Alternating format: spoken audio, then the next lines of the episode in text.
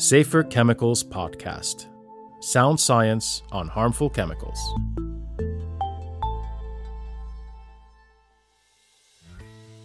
I'm Adam Elwan, and you're listening to the Safer Chemicals Podcast.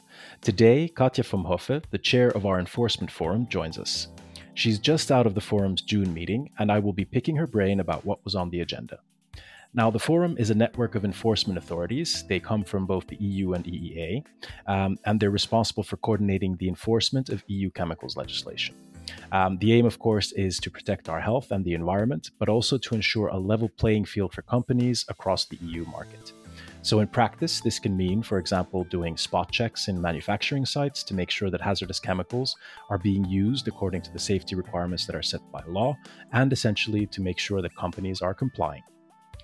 Um, these checks are done as part of EU wide enforcement projects. Um, they usually involve several member states and many different locations, so they are quite large undertakings uh, on an EU wide level. The results from the projects are then used to help authorities take more action in those areas where compliance is low, and in some cases, they can even trigger changes to the law to address any shortcomings that are found. Uh, now, we recently did an episode that covered the results of a forum project on online marketplaces. This project looked at whether the online sellers were giving enough safety information for people when buying products with hazardous chemicals online. You can listen to the episode for more information on that, and the link to that is in the episode description. Let's get started then. Uh, so, I see you had a very packed agenda for the meeting. Could you tell our listeners what was discussed? Hi, Adam. Yeah, thank you so much for having me and uh, for the kind invitation to be on this podcast. Indeed, we had a three day meeting last week, which was packed with enforcement related topics. Um, but I'll just give you the highlights and the main items that we discussed last week. Um, we talked a lot about our projects, some, some of them uh, that were finished recently and some that we're planning on doing in the next couple of years. We talked about transparency of our forum advices on the enforceability of uh, restriction proposals.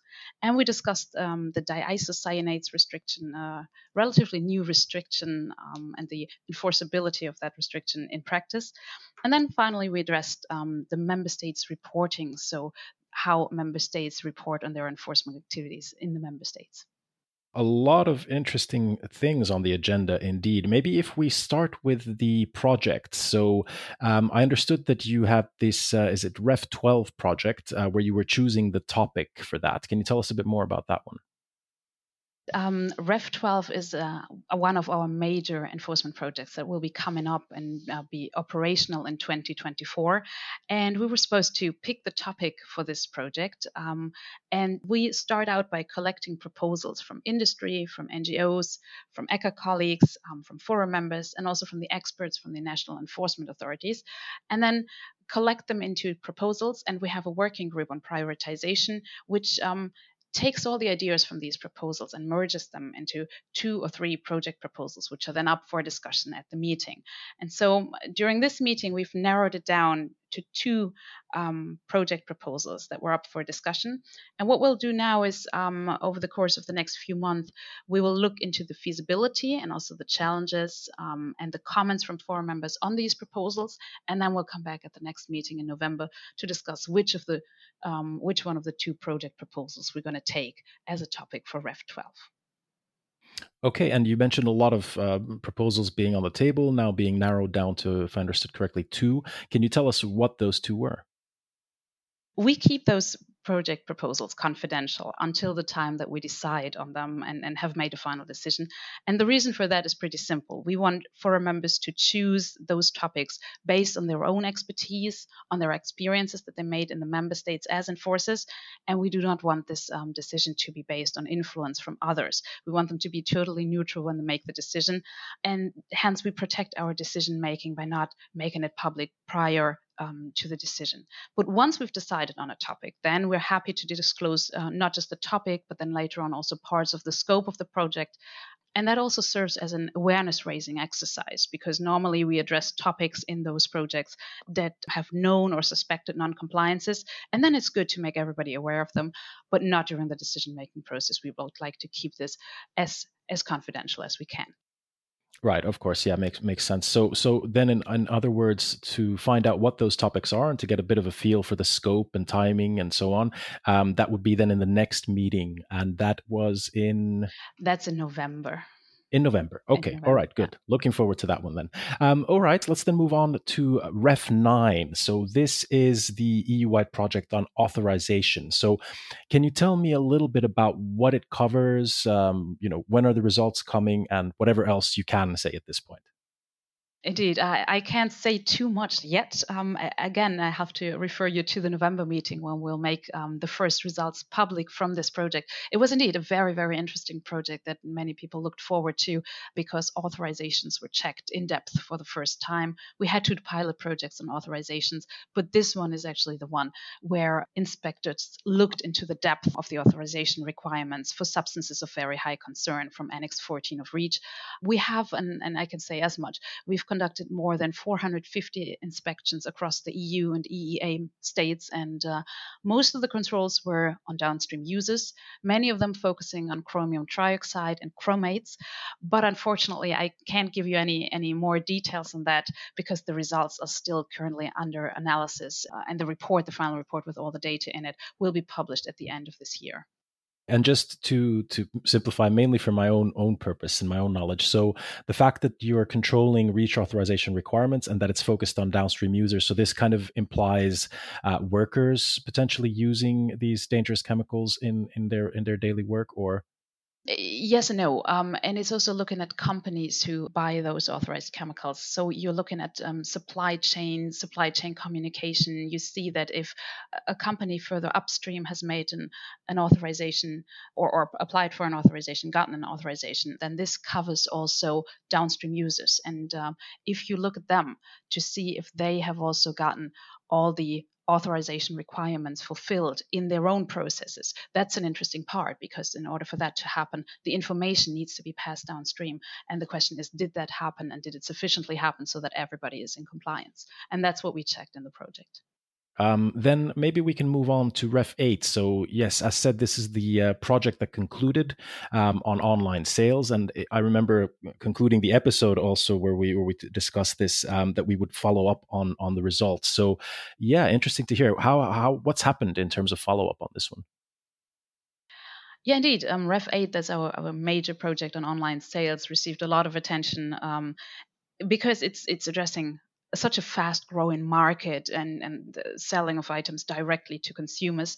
And uh, in the project, we checked whether REACH and CLP and BPR duties were fulfilled. And we found some high non compliance rates in this project. And that's why we, um, we have some extensive follow up for this project. So we have the results in a report, which is already published. And the report and the recommendations from this report were discussed in a workshop um, with stakeholders. And it was a workshop that we held on the 17th of May of this year and we had 26 representatives from 11 marketplaces participating in this project. We had companies trading online who participated, and we have rep- had representatives of um, ECHA's accredited stakeholder organization. And we even had a member of the European Parliament joining us for this topic just oh, wow. because okay. everybody found it so interesting. And uh, we drafted some proceedings from this workshop. And uh, at this meeting, we actually discussed um, the proceedings, the document that had all the information um, that was discussed during the workshop in it. And we decided to make it public because we believe it's an interesting topic and we believe it should be out as much as possible. And so we'll be publishing it on the forum website in the next coming days sounds like there is a commitment then from from all levels of of the different um, you know stakeholders and companies that that are involved in this. So I guess it would be fair to say that also the uh, the online sellers and the marketplaces are concerned about uh, about the non-compliance and they're actively trying to take action. We hope so, at least, yeah. And we uh, take it as a very good sign that so many representatives of the marketplaces and of companies trading online were present in this workshop. We know from the project that there is a bit of cooperation between um, the marketplaces and, and the, the traders and, and uh, the sellers online and the national enforcement authorities. But we hope that it increases in the future as well still related to projects. So you mentioned that there is this uh, so-called train the trainers on safety data sheets for inspectors, and this is particularly linked to um, the next one of the next projects, I guess, on Ref 11. Um, and here the idea is to really ensure that the people doing the inspections are properly trained to find out what they should be looking at. I, I guess. But can you can you tell me more about that? Um, that's a training event that we have every year um, towards the end of the year. So this time is going to be uh, at the end of November of this year. It's training provided by national experts and ECHA colleagues for trainees, and those trainees are then supposed to act as multipliers in the member states um, to just give all the information that they received uh, within ECHA and from the forum um, and pass it on to the member state level where the inspectors are actually dealing with it.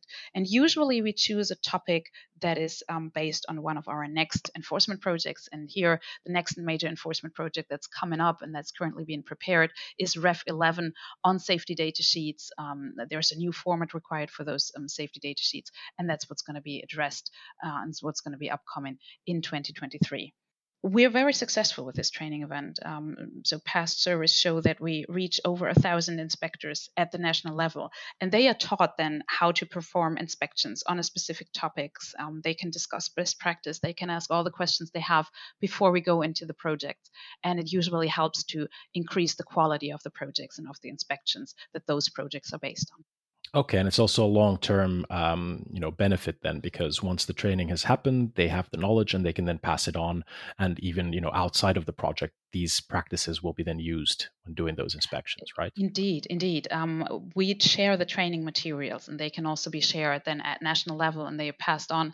And together with then the manuals that we have for each of the projects, and the guides, and um, the questionnaires, and then um, we have a what we call a practical enforcement guide, which is a document being developed after the project is over with the best practices from the from the project. And this whole package together it gives an inspector the chance to um, not only perform the project during the time when it's actually a ref project, so say safety data sheets in 2023, but they can just dig it out two, three, four, or five years later and just look at the content and say, hey, if this is something we want to do again, then we have all the information right there and we can just set it up and do the inspections um, without too much extra work. And I think this is the added benefit that comes from the forum that you actually have topics prepared, not just for a one time project, but also with all the extra material that we give to, to inspectors to have this um, in the future.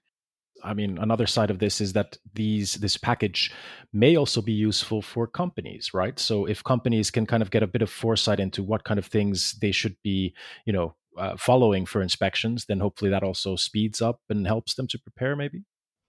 Um, yes or no? Um, we publish most of these documents for inspectors only, so they can use it um, whenever they like. However, we don't share, for example, project questionnaires and project manuals in advance of the projects with industry. And the reason for that is quite simple. Um, we don't want to disclose what we are checking. So, if, for example, you you're checking a safety data sheet, you don't want to tell industry in advance what kind of sections you'll be checking because then right. those checks exactly they're going to be perfect hopefully perfect um, as far as it goes for safety data sheets but you want to you want them to cover everything you know you want them to look at everything and you want to uh, make sure that um, not just tiny bits and pieces that you can check within a project um, are addressed, but that the overall picture is still there. And that's why most of those guides and most of those, say, for example, questionnaires are only shared with inspectors. But the information material, something that the reports, um, everything we develop from the projects, the recommendations, those are then shared after the project um, with stakeholders, so with industry, with NGOs, for everybody to look at um, and to see what were the findings of the projects, because this is the information that's then important for stakeholders to know uh, where they can improve, even if they were maybe not part of the project or were not, not checked within the project um, itself.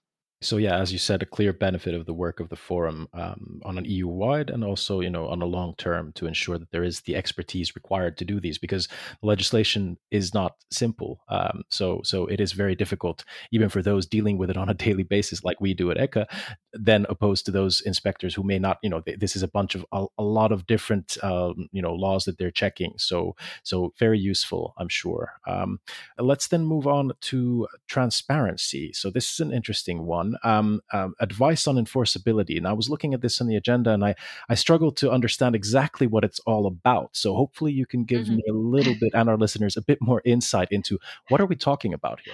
I hope so. I hope so, Adam. Um, the forum regularly provides advice on the enforceability of restriction proposals. So before a restriction comes into effect, um, it undergoes a certain process within ECHA. And um, this process starts with a restriction proposal, sometimes from a member state or from ECHA, of a text, draft text um, for how this restriction could look like once it has passed this entire process and then become a restriction. And what the forum does, or what a forum working group, I should say, does, is it looks at the text of the proposal to see if this proposal, if it came through like this, would be enforceable in practice. So let's say, for example, if the text is difficult to enforce because the wording is unclear, there's a term that might have many different meanings, and you don't know exactly what is meant by this term in this proposal, then the forum would say so. It would suggest a different wording that would be maybe more clear. And it would say, listen, if you keep this wording, we're not sure it's going to be enforceable, this proposal or this restriction proposal, um, in practice later on. So far, these are only internal documents that we draft for RAC and SEAC, and they look into this um, when they're forming their opinions, which are also part of the restriction process here in ECHA. So the RAC and we're, we're talking about the Risk Assessment Committee and the Socioeconomic Analysis Committee, who look at those two sides of any restriction proposal, right?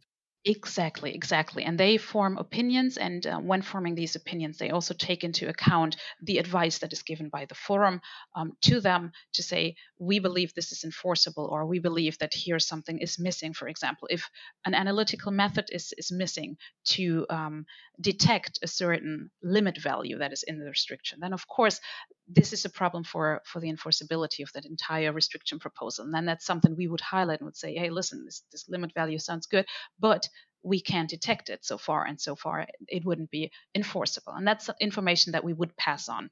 What we discussed at this meeting is that we will hold a workshop to look into the transparency aspects of our advices also in light of, of suggestions that came in from the commission in the um, CSS, that's the um, Chemical Strategy for Sustainability, to potentially change the format of the form advice. So far, it's an advice that's internal, so we're not publishing it, um, but give it to RAC and SEAC because these are, and the Commission in the end, because these are the addressees of our advice.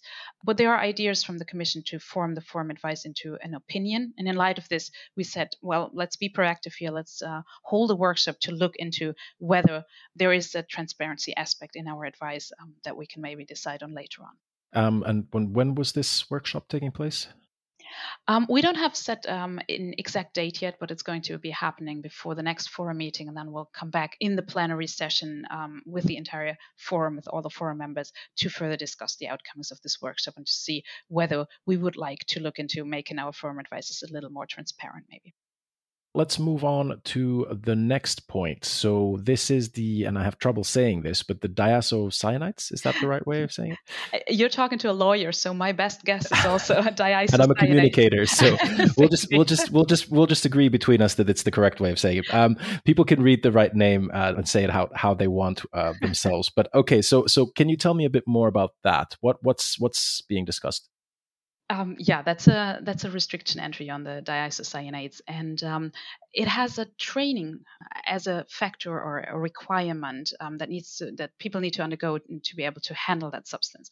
And the question that we discussed is what kind of training should be accepted by the national enforcement authorities. For example, in terms of the content of the training, what language should the the training be conducted in? Does it have to be a certain success factor. So, does the worker dealing with the diisocyanates know? Does he have to know about um, uh, the content of the training in the end? And so, there's a number of questions uh, evolving around this training requirement, which is in the text of the restriction, and that's what we discussed and addressed here in the forum. And is there some kind of follow up on this? Is this something that will continue in the next meetings? Or oh yeah, oh yeah, definitely. Um, we'll have to address it again um, and, and hopefully conclude on, on what should be required here and what NEAs should accept here. There are quite many aspects to this because it also touches upon the field of occupational safety and health. We call it OSH in short. Mm-hmm. Um, there are many OSH aspects included here.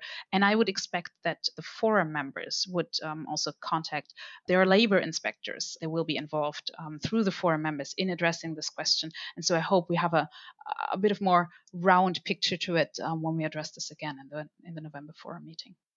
Then the last point, at least that we have on the agenda for today. Um, so this is the member state reporting.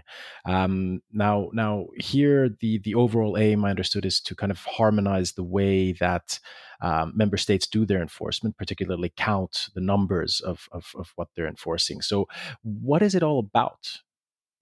Yeah, member states reporting is actually not so much about harmonizing what is done in the member states, but just how we report on what is done in the member states. So, member states usually report on their inspection activities at the member state level. And that's, of course, interesting for, for industry, for NGOs to see how much is being done and what is being done in the member states. And the reporting is, is done through different means. So, currently, we have uh, a regular formal reporting requirement, which is even laid down in the, in the text of the legislation. It's Article 117 of REACH.